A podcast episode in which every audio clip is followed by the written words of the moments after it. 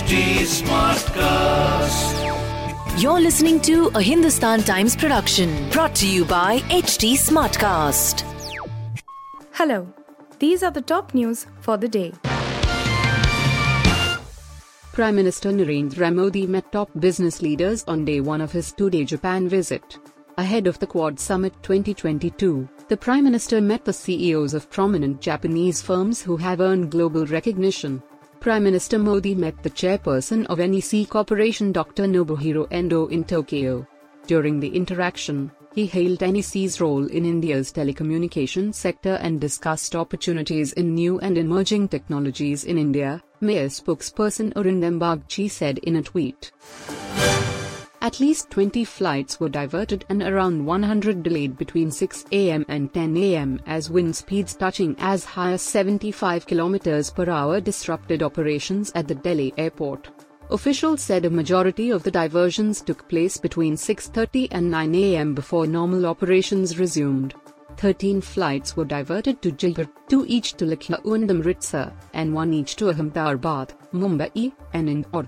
This was largely on account of bad weather, with rain and strong winds. Strong winds can make it difficult to land aircraft, particularly during a thunderstorm spell, said an official, who did not want to be named. Children won't be able to think about becoming doctors and engineers as long as madrasas exist, Assam Chief Minister Himanta Biswa Sarma has said. I always advocate for non-existence of madrasas where religious inculcation is given priority over formal education. Sick, the 53-year-old leader wrote on Twitter. He also shared a video where he can be heard saying, this word, madrasa, should vanish. Till the time this thought process stays, a child cannot become a doctor or an engineer. If a child is told about the outcome, he or she won't be interested in going there children are admitted to a madrasa in violation of human rights. A Delhi court will on Tuesday hear a plea seeking restoration of Hindu and Jain deities and the right to worship inside the Qutub Minar complex in New Delhi's Mehrauli. A suit in this regard was filed on behalf of Jain deity Tirthankar Lord and Hindu deity Lord Vishnu through advocates Harishankar Jain and Ranjana Agnihotri. It cited a short history displayed by the Archaeological Survey of India, ASI, at the site narrating how 27 temples were demolished by Qutbuddin Aibak, a general in the army of Muhammad Ghori, and Quwwatul Islam Mosque was raised inside the complex by reusing the material. Will Smith appears in his first interview since the slap incident between him and comedian Chris Rock at the 2022 Oscars, which resulted in the actor being banned from the Oscars for 10 years. He is seen being interviewed by David Letterman for season 4 of the Netflix series, My Next Guest Needs No Introduction. In the interview, which was taped prior to the Oscars, Will told David about his 2021 memoir, titled Will, and the pain stemming from his childhood.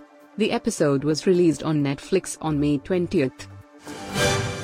KL Rahul will be leading India when they return to action in the T20I series against South Africa starting June 9, while Cheteshwar Pujara is back in the test squad for the fifth and final test of the series against England, scheduled to take place between July the 1st to the 5th in Edgbaston. The T20I squad features maiden India call-up for pace sensation Umran Malik, who has set the Indian Premier League on fire for Sunrisers Hyderabad.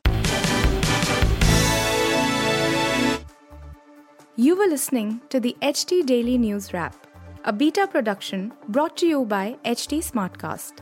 Please give us feedback on Instagram, Twitter, and Facebook at HT Smartcast or via email to podcasts at hindustantimes.com.